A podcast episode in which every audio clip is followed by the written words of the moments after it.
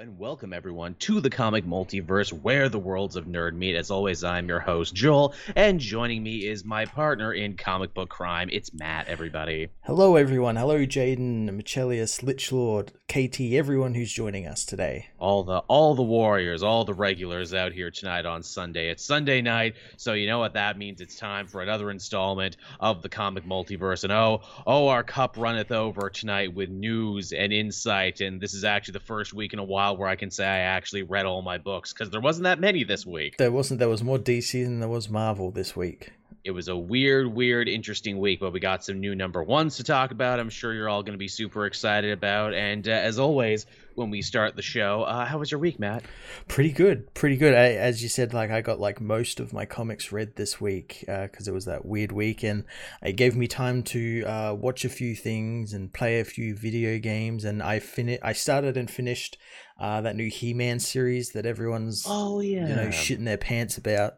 I kept meaning to start that, but I'm just like, eh, you know, He Man, I'm not the biggest fan. I'm not in a rush. But then I saw a lot of bad people uh, got really upset about it. So I'm like, well, if it makes their lives a little less happy, then maybe I yeah. should give it a shot. Well, it's, it's only five episodes. Um, oh, really? Yeah, because this is technically part one of the season. Oh. I'm guessing they're going to do a part two later on in the year because that's how Netflix does all of its animated yeah. shows now in half seasons. I don't know what metric did they realize they were going to start doing that, but that's how they do it now. Yeah, but no, it's it's fantastic. I I quite enjoyed it, and everyone is getting all upset about it for no reason whatsoever it's it's almost as if they already decided to be angry before they yeah. watched it or something matt. Again don't don't tell nobody. It's it's it's it's, it's only for you and me you know if these walls could talk. Yeah yeah and like obviously one of the big points was that oh he-man's not in the show. How is he-man not in the show? Uh he's in every episode. So well that's not I, good enough apparently. Yeah uh, yeah apparently.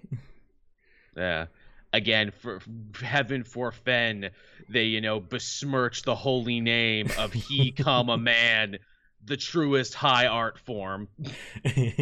Yeah yeah the the the the uh the toy commercial for kids. Uh yeah you know, you know it's held to such high standards you know now, I, I don't want people to think that I think I'm better than anyone or I'm snooty or snobbish or anything, but whenever I see people freaking out about this sort of thing, either for clout or outrage clicks or what have you, my comment that I always come back to time and time again is like, you know, it's okay to love things meant for children but if you get pissed off, it proves that you are actually just a child. Yeah. yeah. So stop acting like children. That's that's my takeaway from it all. Uh, again, I uh, I am not a children because I watched a very big boy show for grown-ups this week. Uh, I watched the first new episode of Ted Lasso. I did as well. Yay, Ted Lasso's back, and it continues to be good. It's back, and but it's like one of it's one of those shows. Like I understand why they're doing like the weekly releases, but it's one of those shows that I kind of want just all the episodes at once, just Same. binge. I, I watched it after the fact when it came out and it really started catching on and yeah getting to watch it all together in yeah. one uh, lump sum was great yeah it was so it's so much better yeah Sudeikis continues to be funny. I love they've set up this idea that uh, he has to learn to be okay with a new sports psychologist they've mm-hmm. brought mm-hmm. in, even though his players, who are kind of his surrogate children, are going more to her for help now than to him. Yeah, and she, yeah, she's very confident at her at her job and everything, and uh, yeah, Ted doesn't particularly like that because they're not coming to him now, and yep. yeah, it's kind of great. It is. Uh, Roy Kent continues to be absolutely hilarious. Yes. We see that he doesn't want to take a pundit job like most uh, athletes like him usually do. He's uh, what is it, coaching his nieces. Uh, what is it, girls football league? And I love it. The mother's like, "Now, Roy, you can't call them little cunts, even if they're acting like it. You can't do that." and I'm like, that's fucking funny and very British. I like that a lot. I like I like at the end as well how they go they go on um that double date with the the boss lady. Oh. Uh, and um and how he has that like outburst, but it's like you can't don't just settle for fine. You gotta yeah. you gotta find someone that hits you like a lightning bolt. Yeah, I'm like, wow, holy shit, this guy is great. and then they bring back a thing from season one I didn't think they'd remember to bring back, and that is, oh yeah, he does yoga with yeah. like 15 year, uh, 50 year old divorcees who yeah. don't know who he is. Yeah, and he's there watching the Bachelor or something with them because Jamie's yeah. on it. because Jamie is on. I'm like, oh, that's interesting, and he's having feelings of like, you know, oh, am I am I officially old now? Am I the old one? It's it's a very good show, very funny show. Uh, we good. had Bad Batch this week too. Mm-hmm, mm-hmm. An episode that I, because uh, I'm in all the forums and everything, uh, that introduced Star Wars fans to what filler is. Apparently, this is the episode where oh, they, yeah. they collectively shat their pants because they found out what filler was and and think it's never the worst thing before. ever. Yeah, yeah. So they'd act like it's never been done before. I didn't find anything you know too bad about this episode. I thought it was interesting. No, I, Very Lord of the Rings great. inspired, Mines of Moria sort oh, of inspired. Yeah. Now that you mention, I I love that it was a gangland episode, all about like different crime factions moving their space blow. Yep. I like that it made the Pikes genuinely scary again after like Clone Wars and everything, where they kind of get punked out by the Jedi all the time. Mm-hmm, mm-hmm. Here they're like, no, no, no, they're still the space cartel. They're still space Escobar, and even the Bad Batch, like, oh, we probably shouldn't cross these guys, or they'll keep coming at us until we're all dead. Yeah. And they cut off that dude's horn. That was pretty fucking metal. That was pretty cool. That was pretty goddamn good. Which I'm like, hey, uh, Vizago from Rebels, he had his horn cut off too. Is that like a thing in Devorian culture? If you get a horn cut off, is that like getting a finger cut off so people know not to trust you? yeah, so Yakuza thing, yeah.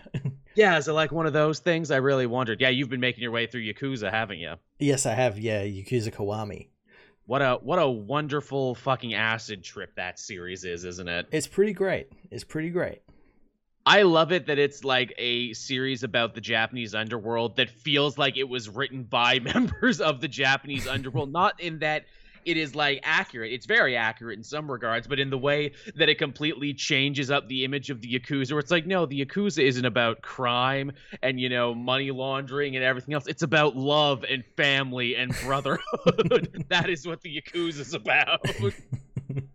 and, can, and can, ridiculous, like, parking lot fights also that every two minutes. Like again, there gets to be points later in the series where like guys are just like teary eyed talking about how much they love the Yakuza and how Yakuza is family in an anime, and I'm just like, God damn, they they, they know what they're talking about still, right? We're all talking about the same thing. Yakuza and Metal Gear are both on that side of like this is insane bollocks on one hand and yet is completely utterly like you know sincere on the other hand. Yeah, only those two series I think have been able to truly balance that act of like this is ridiculous, this is actually sincere. Yeah. So yeah, that's that's good. I'm, I'm glad you finally joined the party. Now I was trying to remember which ones I played. I played one on the PS2 originally. That was the only one with the dub. I played uh, what is it? All of three, four. I don't think I finished five. I never started six and uh, was oh I played Zero of course, and I mm-hmm. haven't played the new one Like a Dragon because I wanted to get that for the new console if I can ever get it. Yeah, I'm I'm gonna I'm making my way through the entire series. I'm gonna do Kiwami two next, and then Yakuza Zero.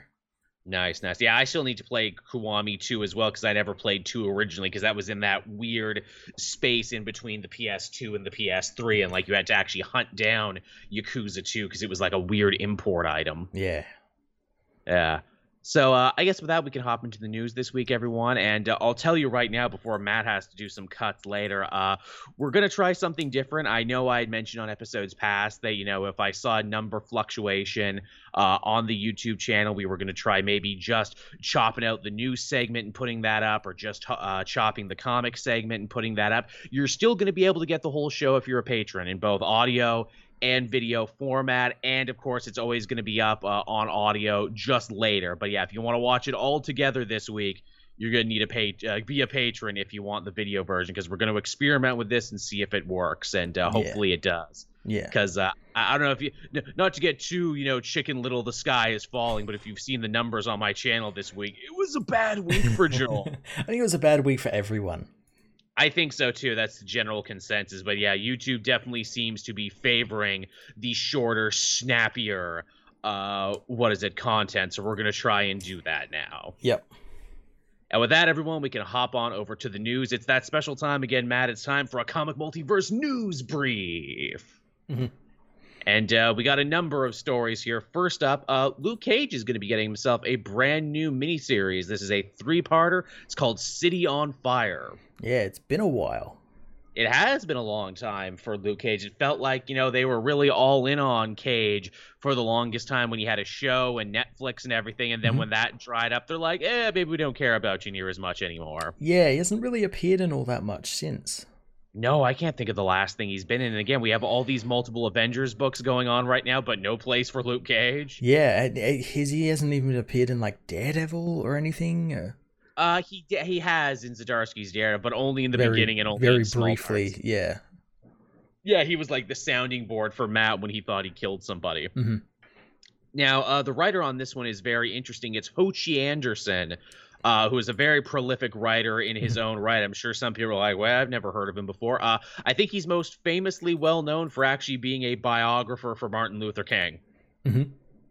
So yeah, that should tell you where he's coming from. The general uh, story that I can glean from the solicitation from City on Fire uh, should actually sound pretty familiar if you're reading uh, Batman right now, because apparently New York City deputizes some crazy killer super cops. Yep. Awesome. Yes. Awesome. Yes. Yeah. Again, you know that. Well, that sounds a little uh, realistic, doesn't it? yeah, a bunch of kill crazy super cops in New York City, and again, I'm uh, again we can see the what is it reflection of Wilson Fisk on here, which I'm like, oh yeah, that's right, Fisk. Fisk is still mayor, isn't he? Yeah. Yeah. Feels feels like the he doesn't do as much evil stuff as mayor as you would think he would. That he's really drowned in the admin of it all. Yeah. But yeah, these uh these new crazy super cops that Fisk uh, deputizes end up going crazy, and it's up to Luke. of course, Cage they end up going crazy. I know, right? Come on. If, that, that, that feels like, hey, if our crazy super cops don't go nuts and turn on you, you get your money back. that's that's our freaking uh, what is it? Guarantee here at Simon Said Industries. Our peacekeepers will go nuts.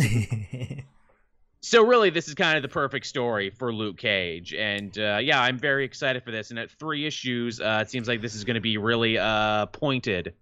Yeah yeah I, again i like i like it when we get like mini series that are like three issues or six issues very you know to the point concise. Yeah don't don't overstay your welcome. Sometimes you only need three issues to tell a really good story. How yeah. some classic stories are very short. Days of future past is two issues. People forget yep. that. Yep so yeah, I'm all on board with this. This looks good. I uh, can't wait to check in with Luke Cage and see what he's been doing. Definitely. When does this book come out? Uh, fairly soon. I think in the next couple months, actually. Like August, September, or something. Yeah, I want to say. Okay. Probably, probably September. Probably not August, but yeah, yeah. probably then. Uh, but hey, we're not done yet with brand new uh, Marvel titles uh, that you can get. Uh, Blade is getting a special issue uh, as a tie into the bigger Darkhold event, which we've talked about is going to you know be involving uh, Doctor Strange and Scarlet Witch and everything in the fight for the big crazy book that everyone wants. And the story behind this one is is that it's going to see Blade become like the king of an all vampire world. Nice. I really, I just, I want them just to go back to doing that, the whole story with him being the sheriff of Chernobyl. I mean, because they kind of left that off at the end, just before yeah. they went into Heroes Reborn, and now they're dealing with all this other stuff with She-Hulk. This this seems like a promotion. You know, you start off as vampire sheriff, and then eventually you become vampire king. king vampire yeah. middle management in the middle there, but eventually you become vampire king. This uh this is interesting too because obviously you know we've got a brand new like Blade. Uh, is, is, it a movie or a TV show that's coming down the pipeline? Movie movie. See, it's so freaking hard now in this new age of Marvel to keep track of wait, what's a movie and what's a TV show anymore. They're all one and the same. I, I literally had someone, I shit you not, uh, ask me, oh, hey, when does the new uh, episode of Black Widow come out? I'm like, that was a movie. That was a big, long movie. Oh, well, I watched it in parts. Oh, well, there you go. That was a movie. yes, they still make movies. It's not all TV shows anymore but yeah, so uh, this is going to be connected to that. It's interesting because you know Blade, as you said, has been on the Avengers. They've been making sure that he stays nice and relevant in the public eye, but they have yet to pull the trigger on him and give him a full new book yet. Yeah, it's it's been weird. I know there was like not too long ago. Remember there was that that pitch. I can't remember who the writer was for it, but there was that pitch where it had been him and it would had involved his like daughter Oh, that was everything. Tim Seeley several That's years it. ago. That's the one. Yeah, I remember that almost almost very got off the ground, but it never did. They they were all ready to go with that. In fact, uh, what is it? Seeley talked about it quite candidly, where his general consensus was where it's like yeah you know a lot of people talk to me and you know they felt like you know maybe a white guy shouldn't be telling the next story of the next generation of blade and his daughter and he uh, he, he kind of seemed cool with it and everything though hilariously we kind of saw people come full circle on that and they're like wait why why did we shout that down? We could have we could have had a brand new character in blade's daughter right now. We literally shrunk the number of like african american characters in marvel comics and now miss marvel and miles morales and sam alexander are thriving out of here. We could have we could have had a vampire hunter on that team. What the fuck were we doing, everybody? I know, I know. Again, it's a perfect example of like, hey, just because a white guy writes it initially doesn't mean they're going to keep writing it afterwards. No, no, uh, not at all, not at all. Other people would probably take that character and run with it you know what it is? People brought up Ironheart in this, where it's like, look, you know that Bendis Ironheart stuff, eh, not great, but you know when uh, Vita Ayala took over it, then it was pretty cool. Yeah, so all you need is the right uh, person for the right story. But yeah, so I'm imagining if Blade is getting special standalone issues to himself now, it's only a matter of time before we eventually get the Blade standalone series. Probably closer to his movie. Yeah. If you want to know more about that, just look at Moon Knight. Yeah, they're probably getting ready to do one for his movie whenever that comes out. And don't worry, everyone. We'll talk about the new Moon Knight when we get to it. Yeah. Now, uh, moving on from there. Hey, Matt, you, you hear about these Eternals? You, you, you hear about them? You seen them? I do, I do. I've, I've been reading their book. You have been. I, I haven't been reading it yet, but you've been reading it and quite enjoying it. Well, guess what? Uh, that book is getting some supplemental material because we're getting the Eternals Celestia, which uh, seems to exist for the purpose of reintroducing Ajax and Makkari as mm-hmm. two ladies closer to their movie counterparts now. Yep.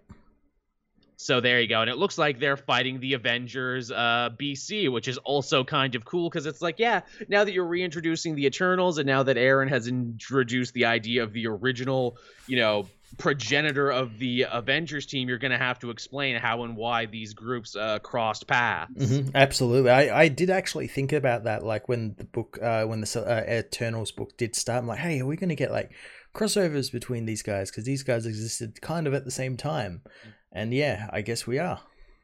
Absolutely. Uh, do you think uh, what is it that maybe this is them uh, seeding ground to to be like, yeah, hey, you know, the Eternals. It's how we're going to explain the past of the Marvel Cinematic Universe. You like them Avengers BC? Should we maybe try and work them in here somewhere? Because we could into the movies. Yeah, I mean, maybe, maybe. I, I don't know. I don't know we, we have all the working parts. I mean, I, I think Eternals is going to be complex enough as it is when they're setting up all this different uh, timeline stuff and everything. Yeah, yeah but uh, hey, it, it could work. And I also love the idea where they're just like, look, they're ladies in the movie, so they're ladies in the comics now. They could be whatever they want because they're constantly being reborn. Here you go. Yeah, yeah. Well, that was built into the Kieron Gillen run, where they could, sure when they're reborn, they can choose their form and they can choose whatever form they they think. It's, they get mm-hmm. character customization basically. they're playing with all the all the codes turned on. Yeah, yeah. I like this too because it's like I, I truly believe no one actually knows as much about the Eternals as they claim to. So they could literally have just done this, and I wonder how many people would have noticed. Like I'm sure half the people who saw this Eternal things like I didn't even know they were different. yeah, yeah. So there you go. You get some more Eternals love. I will have to go and read that Kieron Gillen run uh, before I see the it's, movie, it's just because. Great. It's great. Yeah, even yeah. I mean, they didn't they didn't put no slouch on it. That's for sure. No. Uh, more Marvel news coming down the pipeline. There was a very Marvel centric week in the world of news. Uh, Marvel Voices, that very cool anthology series that they do, highlighting uh, different writers and artists of different walks of life. They just announced what the next one is going to be, and it's going to be uh, uh, Comunidades uh, to celebrate basically Hispanic heroes, is what it is. It's all the different Hispanic voices and heroes. Yeah, and we got a cool cover here from Joe Quesada. Yeah, most definitely there, which yeah makes sense. Quesada, why he uh, would take point on this one. We got Robbie Reyes, we got the White Tiger, we got Miles Morales, who I love getting to see Miles Morales featured here, where it's like, yes, I'm actually biracial. I am both black and Hispanic. You yeah. can be two things. Yeah, it's great. And one does not detract from the other. Uh, Kelly Frederick saying there, Superman, R&B, Nightwing were my fave this week. Oh, we'll be talking about those. Don't you worry. Definitely be talking about them.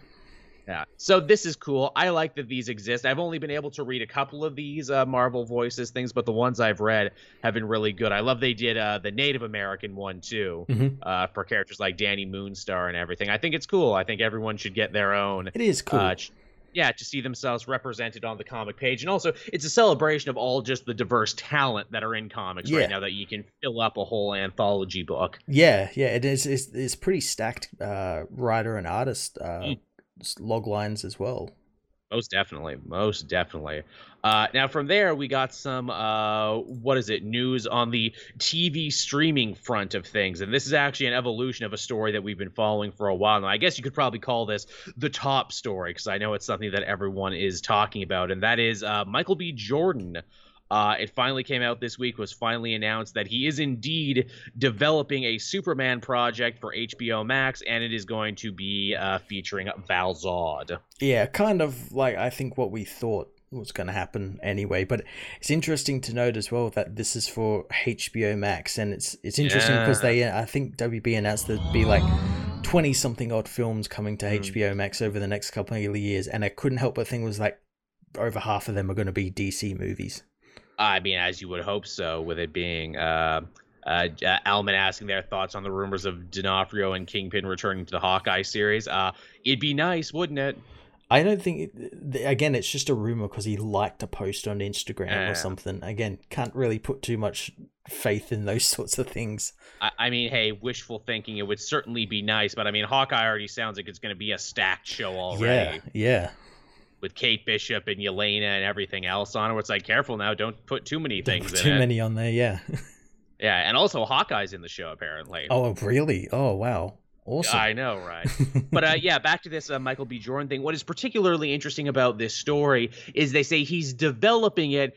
Maybe he'll star in it, so he hasn't fully committed to even starring in it yet, which I find very interesting. You know what that communicates to me, Matt? I I I, I have a little like conspiracy tinfoil hat theory time What's that?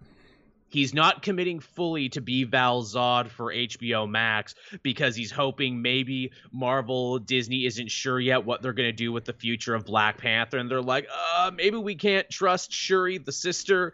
Maybe we need to contrive a reason for why he needs to come back from the dead." Maybe, yeah, I could see that. Maybe as well as that he just doesn't want to take on that role because that's the pretty big role. And like pretty big the, ro- suit, the, the first black Superman on live action. You know. Yeah, you're to you're going to have a lot of people looking uh what is it in your direction. I do like the idea of it being a series though. Yeah, that's that's pretty cool. Especially if it's uh, or it's Especially if they end up doing it like like it's Earth Two. Yeah. You know.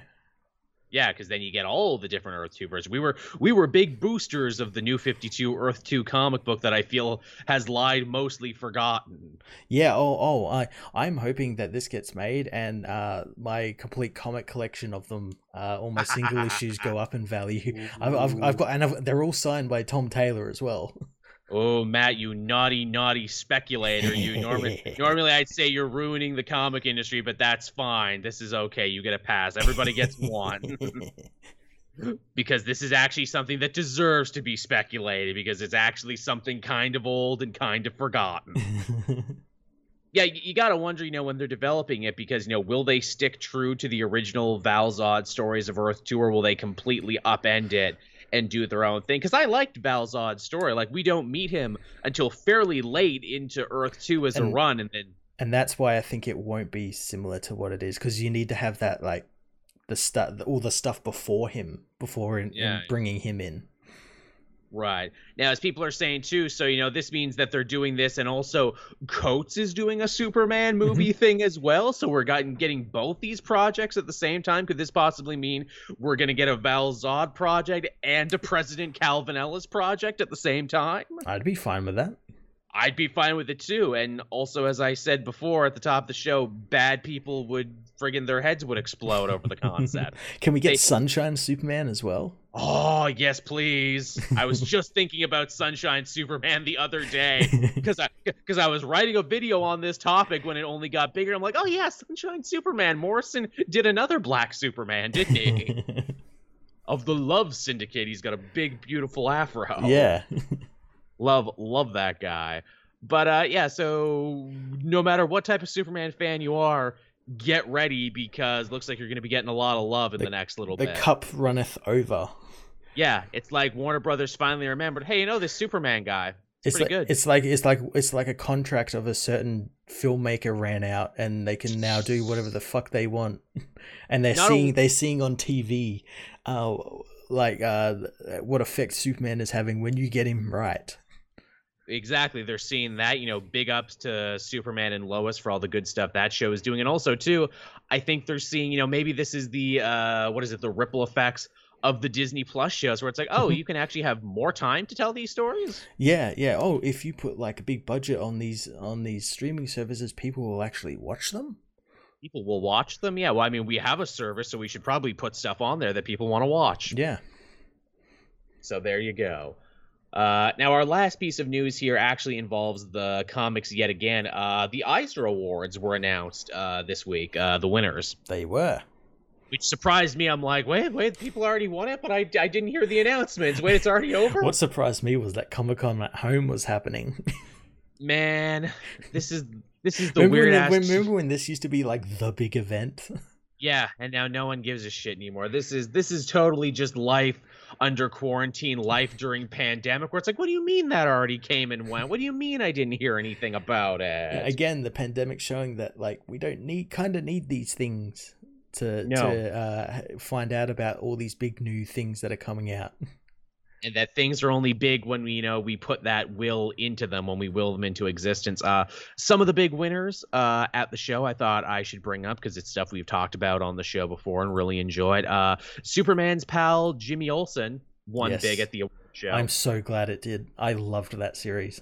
I think it walked away with two. I think it walked yep. away with best mini series and best comedy series. Yep uh, Black Widow by Kelly Thompson picked up an award, which I have not been reading, and now I feel like a goober for not reading. And I'm like, it's well, very shit, surprising. I... yeah, I'm like, well, shit. I guess I better go read it then. Yeah. If it's now the Eisner Award-winning Black Widow series, uh, Superman smashes the Klan also picked up big because, of course, it did. Mm-hmm. Because it's just excellent and so good. I think it actually picked up like best educational comic, best yeah. like you know comic for kids under a certain age, and mm-hmm. I'm like, yeah, as it really should. Makes sense. Yep.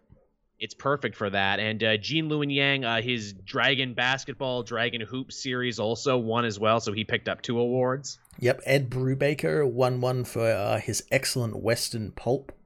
Yeah, which I saw you review actually. And I'm like, yeah. oh, Brubaker did a Western. I yeah, I, I, reviewed it when it originally came out, and oh, it's it's excellent. It's like Western mixed with like the Untouchables, mm. mixed with like Nazis.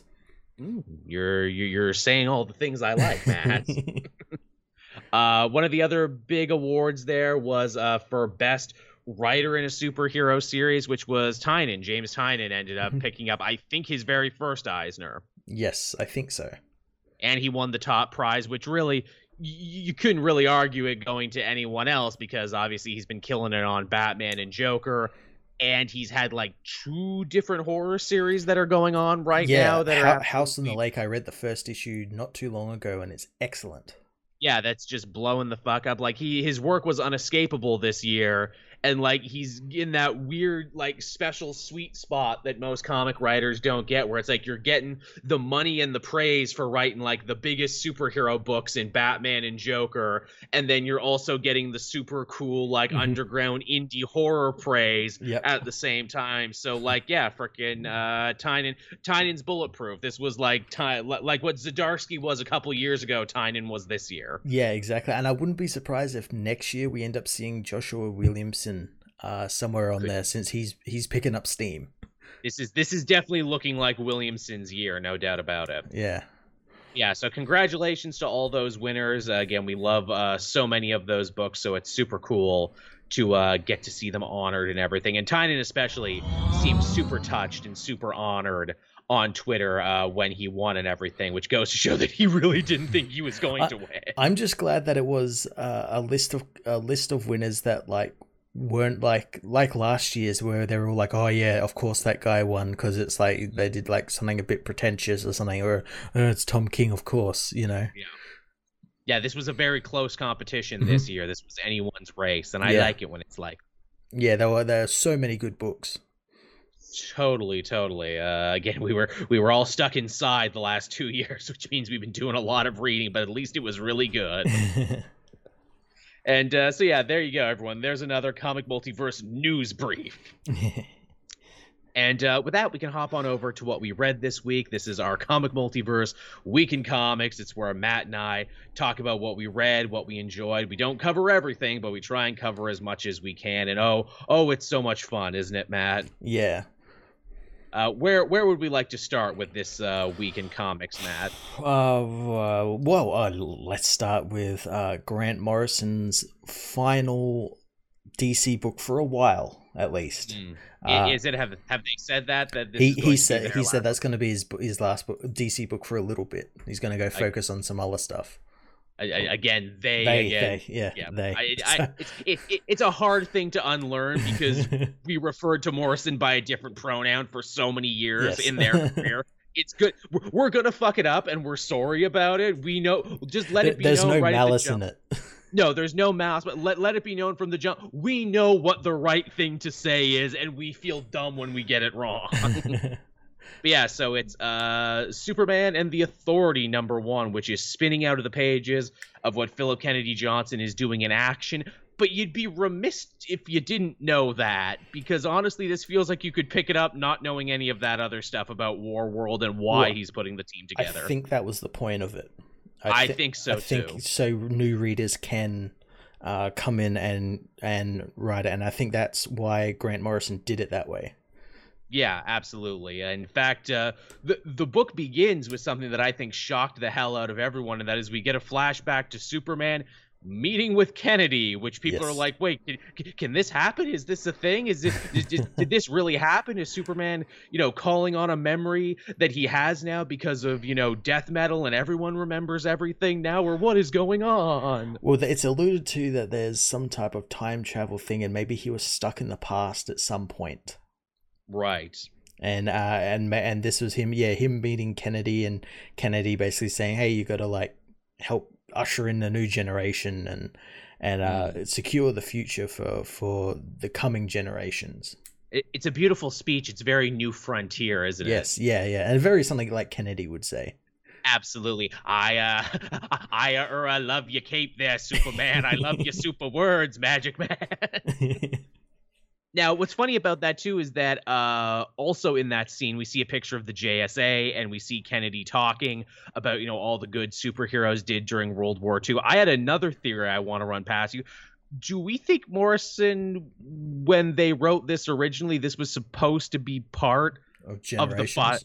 Yeah of the 5g timeline because also remember this week I, I probably should have put this in the news there it actually like leaked out the actual complete timeline. Mm-hmm. and it, it the, the, complete timeline looked fucking awesome. It looked okay yeah it's like look you know i thought I, it looked I, pretty cool it, it, you know, it's like I, I would have learned to deal with it eventually, but I also would have had problems with it. Personally, I enjoy the radical freedom of just do whatever the fuck you want, put it wherever. But uh, my, my theory is is that that timeline didn't leak out by accident; that they leaked it out on purpose because of this story specifically. I could see that, yeah. Because, like, again, you know, Morrison, the type of person, they're busy. They got lots of other, you know, stuff that they're working on and everything. And you figure did they write this like long ago before they knew what this was going to be and where they were going to put it in to the greater continuity and that's why we get stuff like this? And they're like nah don't worry. We'll just explain it later. And even if it's weird that's fine. It's morrison people expect it to be weird. That's true yeah. Again like you said this could just come off as like yeah the, uh, something he remembers thanks to infinite frontier and everything. Like he remembers meeting, meeting kennedy yeah. That's my head canon for it. He remembered meeting kennedy at some point in his multiple different memories that Superman has. Uh, but beyond that, this is actually probably one of the most laser focused Morrison stories we've had in a long time, and I love the way uh, that they focus on Manchester Black, and that Manchester Black is the first one to be recruited into this new yeah. Superman team. Yeah, it's very uh, uh, linear, uh, is, mm. is what I'd say. Like Grant Morrison, they usually like uh, it's usually kind of all over the place in terms of like where the story takes place. But yeah, this is like a beginning, middle, and an end. Absolutely, yeah. uh, it's just so much fun to see, you know, Manchester Black and Superman play off each other. They're kind of this ultimate odd couple. You know, one is really cynical and nihilistic, one's really hopeful and optimistic, and yet it's cool to see Superman choose Manchester Black because it's like, look, you know, you were never afraid to check me on everything I was doing you know, because you have ideals. And I think that, you know, because you have ideals, maybe you have the chance to be a hero if I give you a second chance. Again, it's like the most Superman thing to do to, for him to try and reform one of his greatest villains who uh, like is a person who vehemently hates him mm-hmm. and everything he stands for and if he can change that one person then he's succeeded basically. Yeah he's he's made the world a better place. He turned he's turned a foe into a friend. It really it, it, nails something that I think Morrison is so great at when it comes to writing Superman. We saw it all over All Star Superman, and we see it here this in this book too. This utopian ideal that Superman has, where it's like I can make the world a better place through my actions and through my power, and it doesn't, you know, start with me with my strength and moving suns and punching planets and everything. It starts with me getting through to this one guy. Yeah, talking.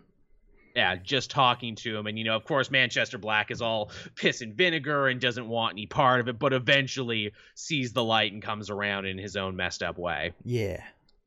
Yeah. They they also don't explain how Manchester Black isn't a cow anymore, but whatever. And Infinite Frontier, remember it changed people back ah, to what they were. Right. Man, people seem to. Right. I keep getting, I kept getting co- comments about that from people who were had read Infinite Frontier, and like, you really forgot about that, didn't you?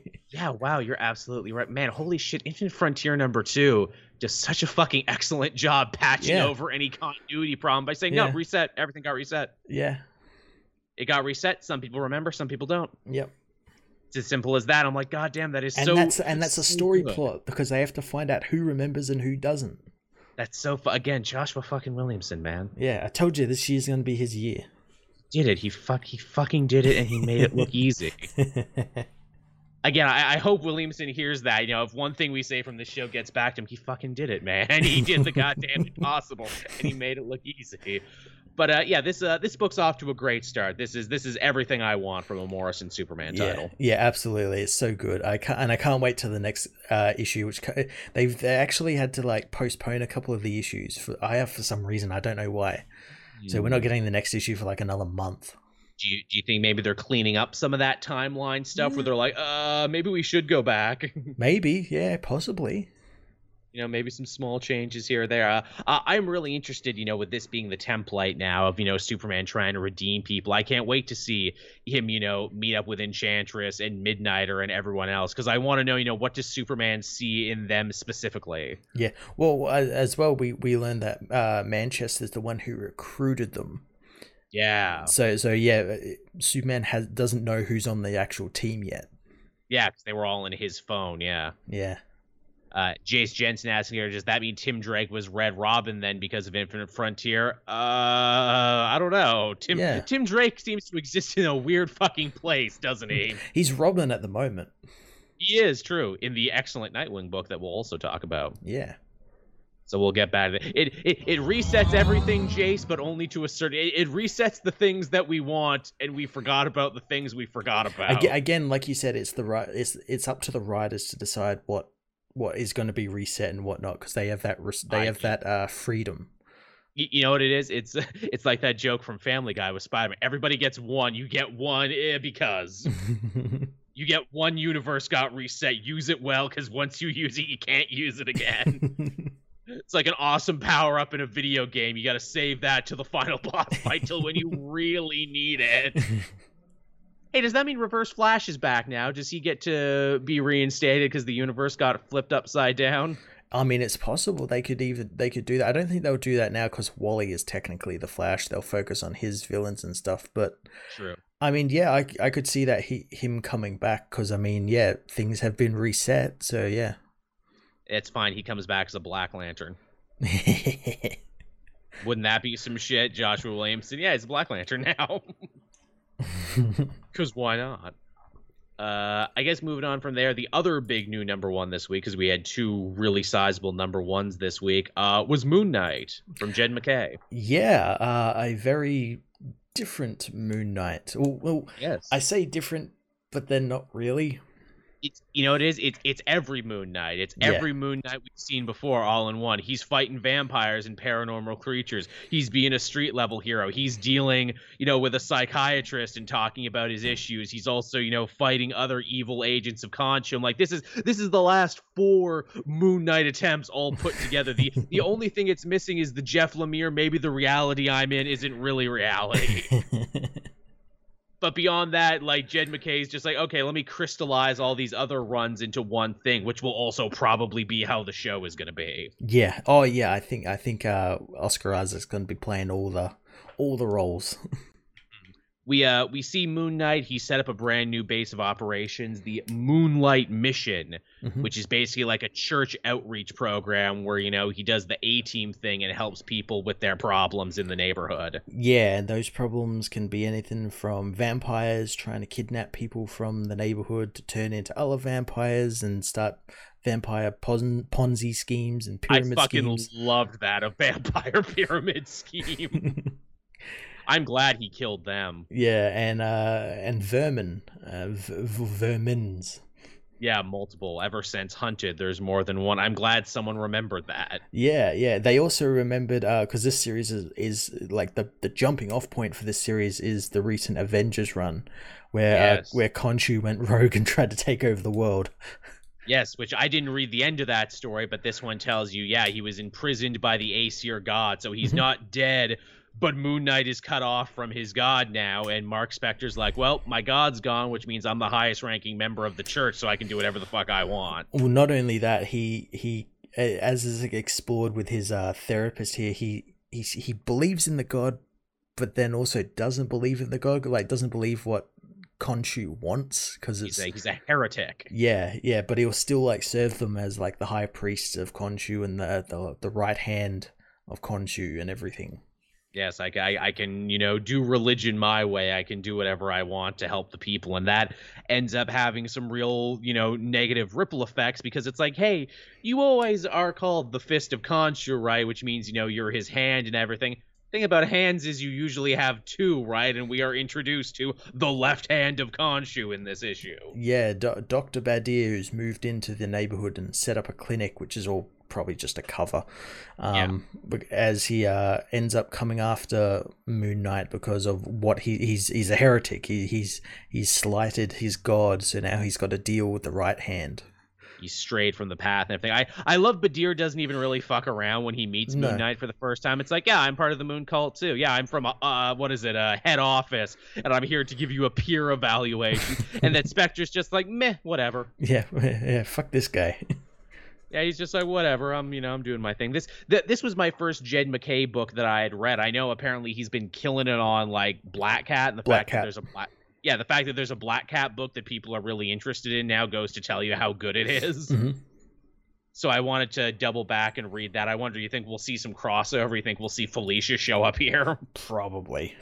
yeah, I don't doubt it either. But uh, yeah, this was a really solid uh, re-debut for Moon Knight. I know he's had Yeah. several re-debuts over the years, but I think I think because of the TV show and you know all the interest around it, this is going to be the one that sticks. Yeah, it's going to stay around for quite a while, at least until the TV show ends.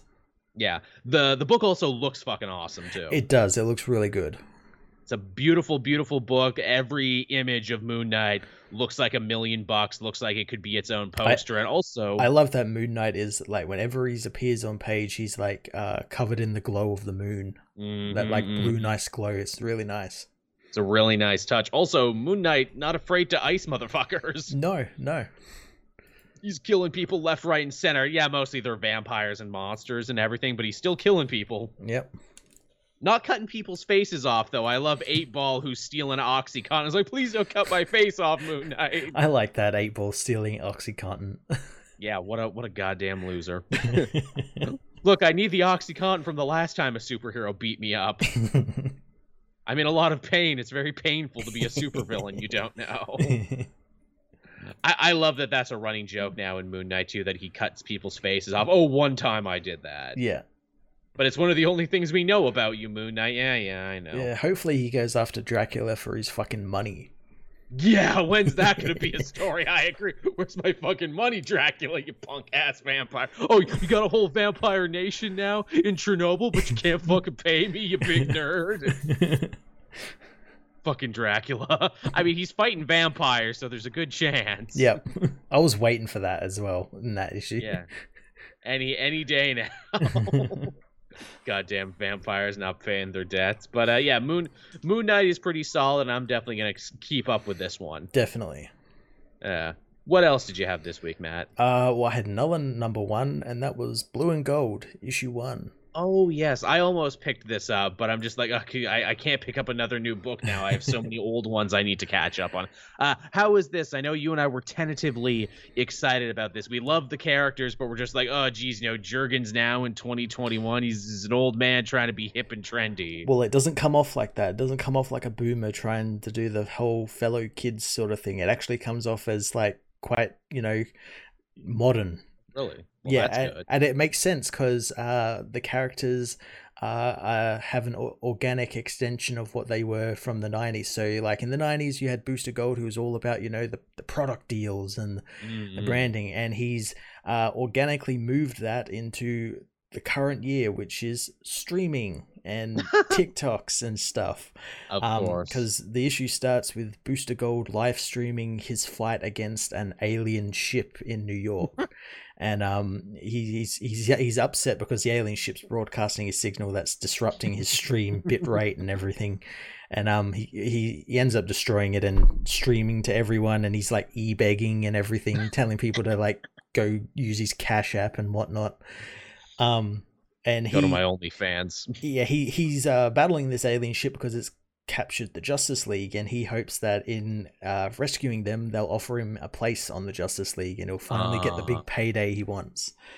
Um, uh, and uh, he ends up getting captured, so Skeets ends up going to find Ted Kord, um, who's uh, at his father's uh, cemetery in the cemetery visiting his father, and he doesn't. He's really unsure about being Blue Beetle again because of his heart condition and oh. every, and everything. Um, but uh, Skeets convinces him to come and help Michael one one final time, and he ends up doing that, and they end up just teaming up to save the Justice League, and they save oh. save the Justice League, and the Justice League are really uh, really surprised at how well they handled the situation. Uh, but instead of offering them both a position on the Justice League, they only offer Ted a position. Of course, because he's more trustworthy. Yeah, but but Ted Ted declines that. Nah, I'm not going to go unless you take us both. Um, because he's a real bro. So, uh, but he doesn't tell um uh Booster any of that. They actually get Booster out of the out of the conversation by having Black Adam take him and like uh, deal with like the rubble of the the ship and everything. Nice continuity that Black Adam is a member of the team yeah. now. Yeah. Um. So yeah, they end up setting up. They end up deciding they're gonna deal with like all of the all of the cases and like the crimes and stuff that uh uh, that don't that go unnoticed by like the Batmans and the Supermans and everything, and they're going to set up an agency where people can come to them with their problems, and the, the like issue it. the issue ends with them sort of debating about like what to call it, whether it be blue or gold or gold or blue mm. or, or mm. or something like that. And then then there's also like the plot with the alien ship and how that was actually owned by like an alien race that thinks they own the Earth, and everyone on the Earth is like their slaves. Um, so they're like they're targeting uh, Blue Beetle and Booster Gold for their attack on the ship. Ooh, well, that sounds really good, actually. Yeah, I, I was absolutely surprised that like Dan Jurgens was actually able to handle it like this because yeah, as you said, I was kind of worried it'd be kind of like a bit of a boomer, sort of like dealing with the TikToks and the and the Facebooks and whatnot. Because it's like, look, we all wanted a blue and gold reunion, but we wanted it like twenty years ago. yeah, I, I am glad he didn't miss a step. I'm glad you know we can put him in that group of writers. It's like nope, still got it. Yep, and, and it makes sense. Booster Gold's a character he created, so it would make sense he would kind of understand that. Yeah, and where he would be at these days, man. Friggin' Booster Gold, the streamer TikToker, he he would just be the most annoying, wouldn't he, if he was real? Yeah, again, it's an organic uh, extension of how he started out looking for like brand deals and sponsorships, and that this is the new version of that. Yeah, yeah, I guess it is, isn't it? hey, you know what? Uh, one blue superhero deserves another. Uh, because uh, I had Nightwing this week, number eighty-two. Yeah. Yeah, the big origin of Melinda Zucco, the character who we found out in the last issue, just so happens to be Dick Grayson's half sister. Dun dun dum. and Taylor handles this one really well because I think there was a lot of fear where it's like, oh no, forgotten siblings. Oh no, there's so many bad places this could go. Uh, uh, Kelly Frederick in the chat says, "Where was the last place you guys saw Jaime Reyes?" Uh, that evil inverted Secret Six Batman Who Laughs story that totally sucked. That yeah, one. yeah, a while ago, a long time ago. Yeah, uh, Jaime is uh, what is it, holding his head low after that one and trying to recover from that one, hoping everyone forgets. oh, poor guy. Uh, but yeah, Nightwing. So this is the big origin of his half sister. And goddamn it, Tom Taylor, you figured it out. You were able to do a secret half sibling storyline, but you know, not make uh, John Grayson and the Flying Graysons look like shit in the process. Oh, yay! Awesome. if uh, anything, they actually become more heroic now because they take in basically uh, Tony Zucco's uh, mail order bride, mm-hmm. okay, who ran away to join the circus. You know, before uh, what is it? John and Mary Grayson were actually officially a couple. Nice. Yeah, so they were together just long enough to father a child together, and because Zucco is a total egomaniac, he let all the other mobsters think it was his kid when it was actually John's. Yeah, and uh, what is it? Freaking Dick meets Melinda's mom, and she's like, "Oh wow, you look exactly like your father. Holy shit!" And they have a very sweet little heart to heart, where she's like, "Did you did you have a good life, Dick? Did you have people who loved you?" And he's like, "Yeah, yeah, I did." And you oh, know, he's thinking nice. about and you know he's thinking about Alfred and Bruce and everything. I'm like, oh, that's really sweet. Yeah. Oh, that's cool. In fact, there's a great bit there where Oracle's like, "Oh shit, well you didn't answer and you said you were unmasked, so I literally uh, activated the protocol, you know, the Omega protocol, which is I called in the Teen Titans and Batman to come and save you."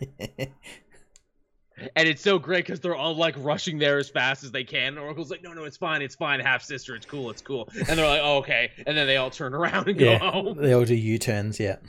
like, oh man, like a couple more seconds, and they would have busted in and whooped your ass in a minute.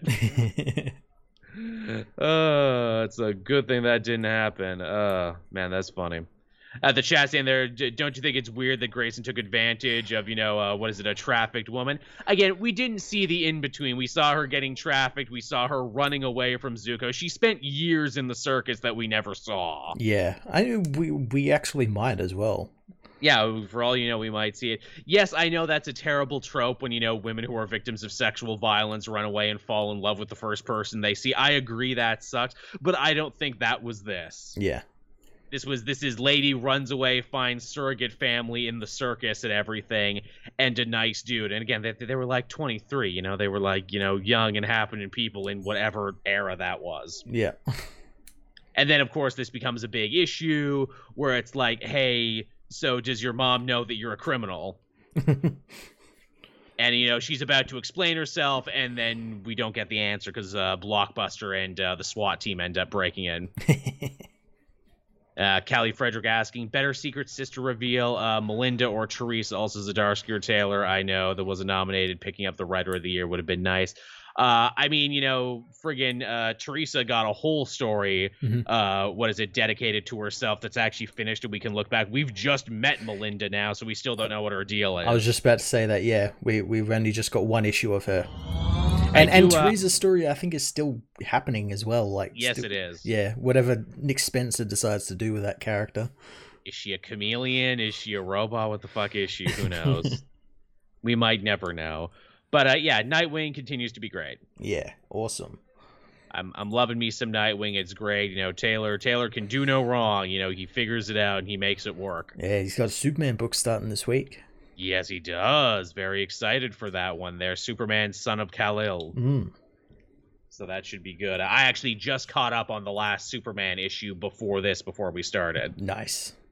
Yeah. Apparently, uh, they're collecting all of Philip Kennedy Johnson's run in like one thing now because he ended up only really writing he one did, arc. Yeah, he only Superman. wrote one arc. It was like a stopgap, but he's he's staying on on uh, Action Comics.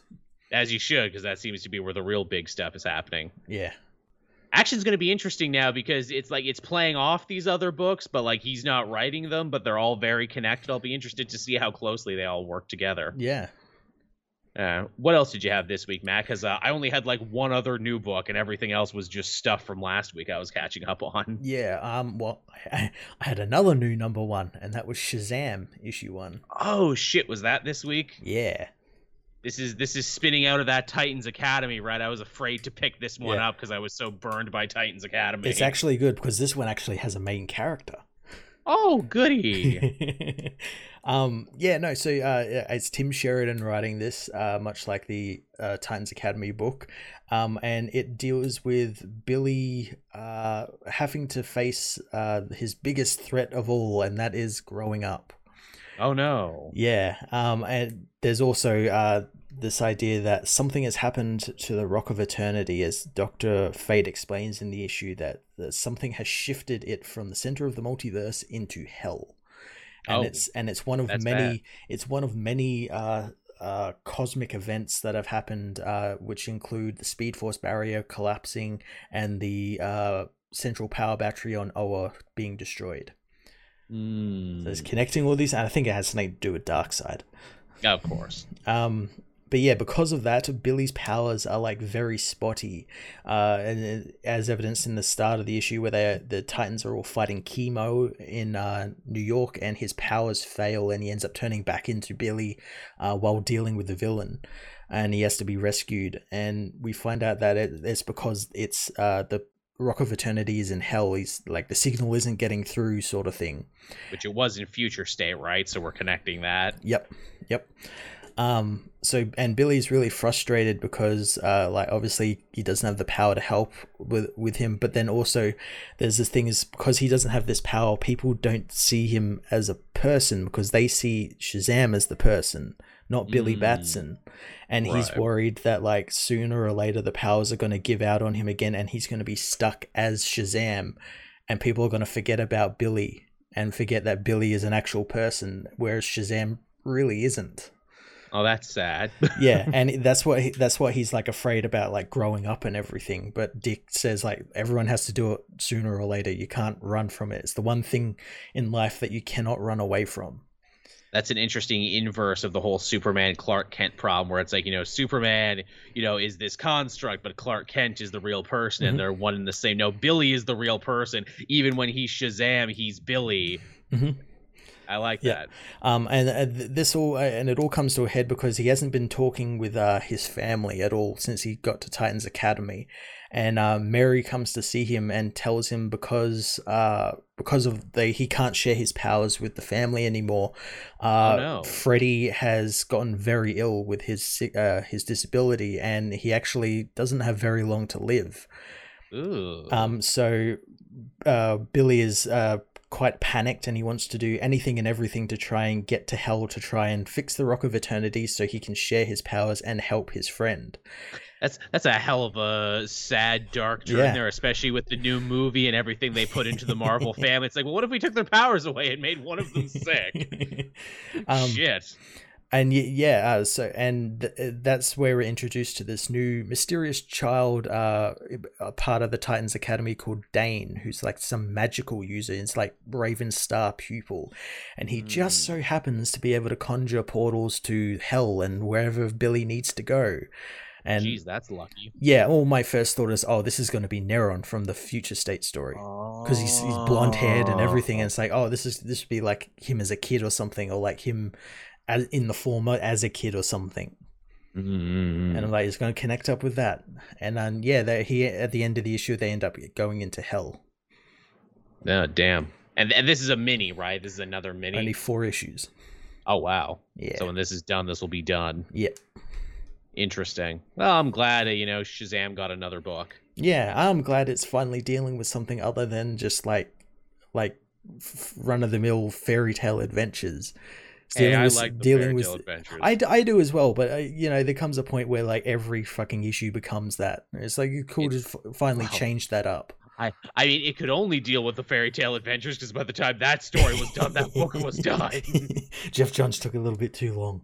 yeah, it didn't get to be about anything else. But yeah, I get what you're saying. Hey, Shazam also does superhero shit too. Yeah. So let's do some super shit, uh, superhero shit with him. Ah, that sounds interesting. Again, I don't know if that's enough to pick. Uh, want me to pick that up again for yeah, you know share. enough. It is. It's not for everyone, as uh, evidenced by my comment section. Yeah, Sh- Sheridan's got me gun shy after Titans That's, Academy. that's I'm completely like, fair. Yeah. I'm like, uh, uh, uh what, what, what are you gonna bring into this? What, what, what are you gonna do here, man? What are you, what are you gonna do? I don't trust you, man. I can't go back, man. I can't go back. And uh, also, too, you know, it's funny how friggin' poor Freddy freaking uh, dying and sick again without the powers and everything. I, I I thought I had the darkest twist in a comic this week, but that's actually pretty close to uh, the last comic I read this week. what was that? Uh, that was Marauders 22. Nice. So this is the Hellfire Trading Company cleaning up after the big Hellfire Gala. Mhm. Friggin', you know, Emma Frost is doing a big old, uh, what is it, victory lap after helping conquer Mars, and her party was a big, you know, super success and everything. hmm This is also uh, Duggan's chance to kind of do some connective tissue with his X Men book because he's writing both. Yep. So it's like, hey, you hear about that new Fei Long guy? Oh yeah, that new Fei Long guy. Yeah, yeah, I hear that's a pretty big thing now happening. Yeah, and that other book. Yeah, totally.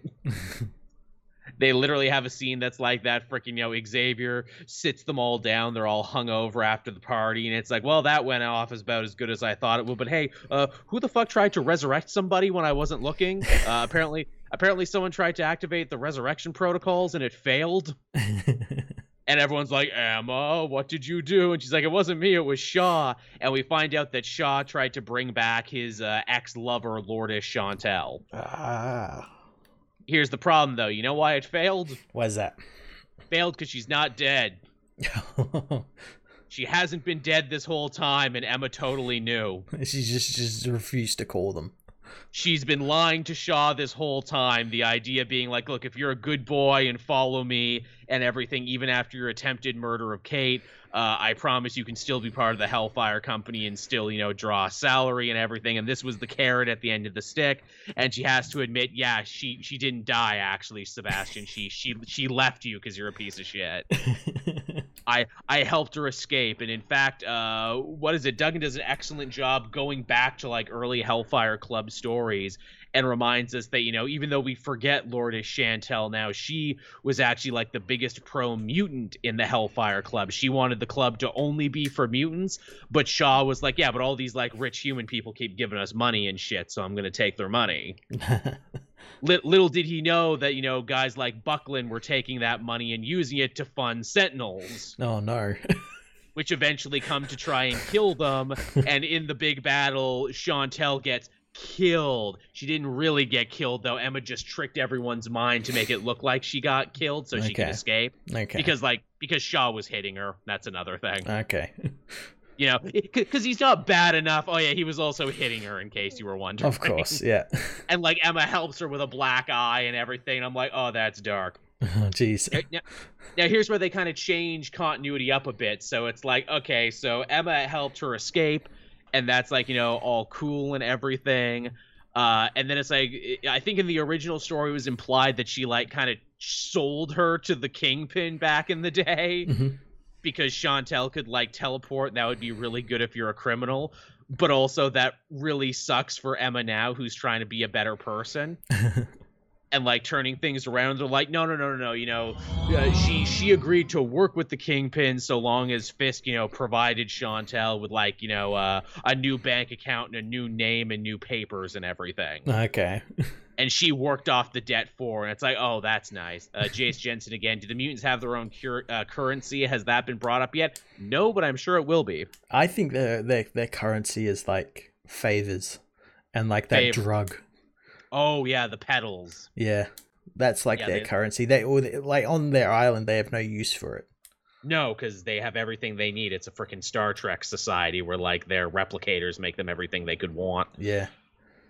So that's uh, that's the story there, where Sebastian Shaw's like, "Oh, so I chased away the woman I loved with my abuse. I'm an asshole, and also when she died, I got so mad I killed all the other humans in the Hellfire Club. Oh, so oh I've no. literally, I've literally been a puppet this whole time. Fuck." Oh no. And like Emma's like, "So I guess you're mad now, but like we hate each other anyway, so this really shouldn't change anything between us." And uh, she says, "Look, you know, if you're sad and everything, and really want to bring someone back, uh, we could bring back our old friend Harry Leland. How about that? He was Ooh, fun. Yeah. In in fact, we could probably use his mass power to fight uh, Orchis and Nimrod. Ooh. And then you're also going to have to probably deal with the fact that Harry Leland is your kid Shinobi's real father. Because hell, they implied that way back in the day, and Emma brought it up again. So there you go. so yeah, you're, you you, the, the love of your life ran away from you because you're abusive, and your kid's probably not even really your kid. so hey, that's dark. The B plot, which is shorter, is even fucking darker. oh Jesus. So we see the Stepford Cuckoos come back from Mars, right? They were having like a big rager there. They were having mutant Burning Man and everything. Yep. And uh, we find out that they got all drunk and messed up at the party and did a job for Emma that they weren't supposed to do. They were supposed to wait for her. Oh, no. They uh they go after one of those Verendi kids, you know, like the Hellfire Junior kids. Yep. Uh, what is it? Uh, Kensington. She's like a hotel heiress. We find out she's the one who's actually like funding the bulk of their like anti-mutant operations. Yep. And they look into her mind. It's like, oh well, she's a she's a psychopath. She's not doing this because she's particularly racist or anti-mutant. She just fucking hates people and she's along for the ride. I know what we'll do. We'll flip a switch in her head and make her not a psychopath anymore. We'll turn on her emotions and her feelings. Uh, they do that, but guess what? That's horrible because she's like, "Oh no, I'm a psychopath, but I have feelings. I pushed my mother out a window. I've been torturing animals since I was six. Oh no!" oh no. And they're like, "Oh crap, girls, we made it worse. Okay, it's fine, it's fine. We don't have to tell mom. We don't have to tell Emma. We can fix it. Okay, this is what we're gonna we're gonna go into her brain and we're gonna force her to confront the moment of trauma in her life that made her a psychopath, and we'll fix everything that way. Okay, let's do that.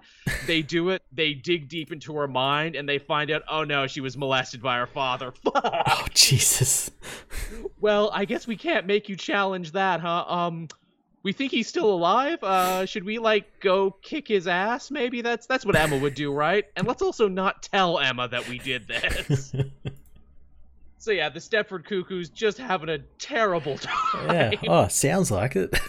just having a terrible, monstrous time playing God. And it's like, yeah, it's really easy for Emma and all the Omega mutants to play God. This is what happens when everyone just thinks they can do it.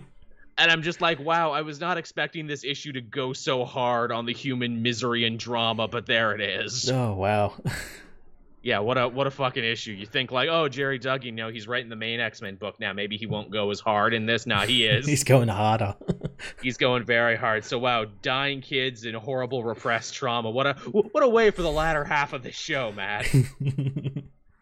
We we went there and there's no coming back from it. Well there might be. I can i can bring up the bring up the atmosphere a little bit uh because i read do. i read superman red and blue issue five oh four. Oh yeah that's right. This this series still ongoing. You've been liking it a lot. Yeah it finishes up next issue. Oh does it? Is it finally done yeah it's that? only it's only a short i think five issue run how uh, how's this one been? Have these all been self-contained stories, or has it been one like well, solid story? Well, no, they're they're all self-contained, but they have like a similar theme. Whereas the, this ah. this issue was like uh, Superman's like effect on the world and the world's effect on Superman, sort of thing. Ooh, I like that. Uh, and yeah, yeah, again, like the writers they had for this issue, they had like Judd Winick and G. Willow Wilson, Joshua Ooh. Williamson, uh, Daniel Warren Johnson, Mark oh, Buckingham. Killers row of talent. Yeah, yeah, and all the stories were amazing. Uh, Judd Winick told a story about uh, when Krypto came to Earth and how uh, up until that point Clark uh, hadn't been like he never felt like he was right and normal if mm-hmm. like normal to his standards but now that now as martha puts it he has someone who knows what it's like to be different and be like him and can do all the things he can do so he's he's good now because he has the boy has his dog as she puts it Aww. Uh, G. Willow Wilson tells a story where that doesn't actually involve Superman, but involves Clark Kent stopping a gunman at a local uh, convenience store by just talking the guy down. Oh shit! Uh, and yeah, that's that's literally the entire issue. Just uh, just Clark talking to this guy and make and convincing him not to rob the shop. I like it. Uh, was who was next? Joshua Williamson. Oh, this this one uh, wasn't my favorite. wasn't my favorite of the book. That comes later, but this is definitely up there. It's just a simple story about Jimmy Olsen being asked by Lois Lane what is his favorite picture he's taken of Superman, and he's and, taken so many. Yeah, they they mentioned he's been there for like almost every important moment in Superman's life, be it from his death to like uh, you know fighting Lex Luthor for the first time and all this sort of stuff. And Jimmy's favorite is when he when Superman was fighting like Lex Luthor and a bunch of other villains, and he got a picture of Superman saving some children. But he finds out later from Superman that his lens cap was on, and when he removes it, the camera goes off. And his favorite photo is the photo that it took, which is just him and Superman just laughing and joking about it. Aww. Uh, Mark Buckingham did a really great story about uh, Kal-El's journey in the rocket and uh, Jor-El sort of like uh, like an it's like an expansion on that that whole Marlon Brando speech over. I was gonna uh, say it's yeah. like an extent extension of that across a whole story, and um about Superman's arrival at the pale blue dot, uh, coming from the red sun to the pale blue mm. dot, basically. Uh, but the last story was my absolute favorite, and that was by Daniel Warren Johnson, who continues to knock it out of the park, be it at Marvel it or DC. Um, and it's about Jonathan Kent coming to see a priest because he's he's newly ad- he's uh, only had Clark in his life for a little bit, but he doesn't know what he can offer the boy because he, as he puts it, he's just a farmer in the back end of Kansas. he hasn't been anywhere. Like, what does he know about life?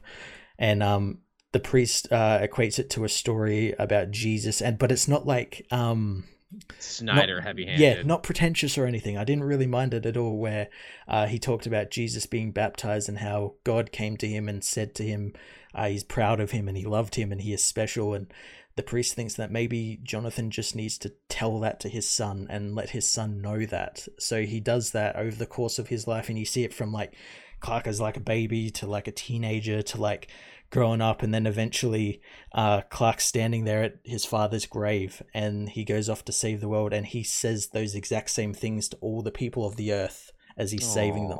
And it, the story's called Generations, and I thought that was brilliant. Oh wow! Oh, okay, okay, you sold me on that. I definitely that sounds like something that would hit me. Yeah. Oh, just I, right. I, I, I got a little teary eyed when I read that the first time. Don't, don't you love it when a comic can do that? It doesn't happen all the time, but when it does, it's, it's really great. friggin' special. It's really it? great again, that's uh, that's what I was getting like with that uh, Denny O'Neil story in that yeah. Green Arrow collection just recently. Yeah. And the fact that you knew his kid wrote it, oh man! So uh, yeah, you, you did it, Matt. You brought the mood back up. You promised and you did it. th- th- everyone, thank Matt, everybody, for saving the show and not having it be so dark and depressing back to back. Uh, is, is that it, Matt? Is that all the comics for this week? That's it. All right, so there you go, everyone. That was all the comics that were fit to print this week. We hope you enjoyed it, and uh, we'll definitely be back again doing it next week. So get ready for that. Yeah. Uh, any uh, any parting thoughts, Matt, as we wind down the show for this week? Uh not really. I'm going to be doing some streaming this week, work permitting. Uh, I've got some other like gaming videos coming out as well. I, I got to ch- I got to play that uh New World that game New oh, World. Oh yeah, yeah, that looks good. Yeah. Yeah. Uh, well, when when you can get into it because there's like thirty minute queues for the game because it's that popular. Because everyone's. But what's the deal? That is it like a free open beta? Or do you need to know somebody? What's the, um, what's well, the deal? I I had the game pre ordered and it just let let me in the closed beta. Um, so oh, I'm guessing, yeah, that was because of that.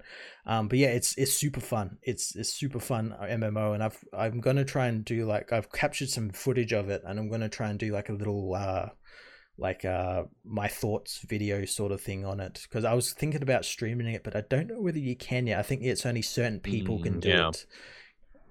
I uh, I will definitely have to watch that because uh, I am interested in that. In fact, everything I've seen about it gave me like very positive, uh, like Guild Wars Two vibes, like yeah. when we all played that back it, in the day. It reminded me a lot like that. Like you can you start the game out, you can do anything right from the get go. Nothing is like locked to you to like certain classes or anything. You can do whatever you want. Man, I wish I remember my Guild Wars 2 information because I did buy the game and then I just completely I, forgot I for, about it. I've, I've forgotten it as well. Don't worry. Which again, which man, I, I loved the idea. Yeah, you just buy an MMO once, you can keep playing it forever. Uh, the chat reminding us there that Icon and Rocket comes out this week. Yes. Wicked. Can't wait for that. And I think Static issue 2 does as well. Oh, does it actually? Are we getting I two milestones so. in one week? I think it comes out this week or next week. very excited for that one. It's going to be a good week. So uh, I guess we can start winding everything down there. Thank you, everyone, for coming out and watching the show, whether you're watching the full video version on Patreon or YouTube, depending on how that happens algorithmically. I'm not sure yet whether you're listening to the audio version on SoundCloud, iTunes, Google Podcast, or any of the other places it comes up. We very much appreciate it. We especially uh, appreciate it if you're one of our patrons, you know, uh, given what little you can to help uh, keep all this going. A big thanks to everyone who donated uh, on yes. the streams here, both on YouTube and on Twitch. I think I, I think this was a record night for donations, Matt. Don't you? I think so. It's pretty close. Yeah, it was pretty close. So thank you all for that. Again, we take every dollar of that and we reinvest it back into the show and into each other. Uh, of course, if you want to support the show further and get a little something for yourself, be sure to check out Wild Bill Craft Soda. You can use the promo code Cape Joel for 10% off your first purchase in the United States. It's delicious. It's the perfect treat for summertime. Be sure to check that out.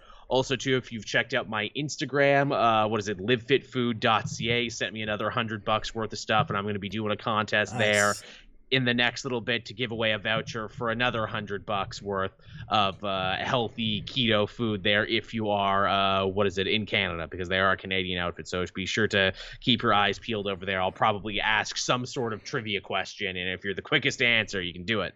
Nice, nice. Yeah. So thank you so much, everyone, for watching and listening, and we will be back again next week. Bye bye. Catch you later, everyone.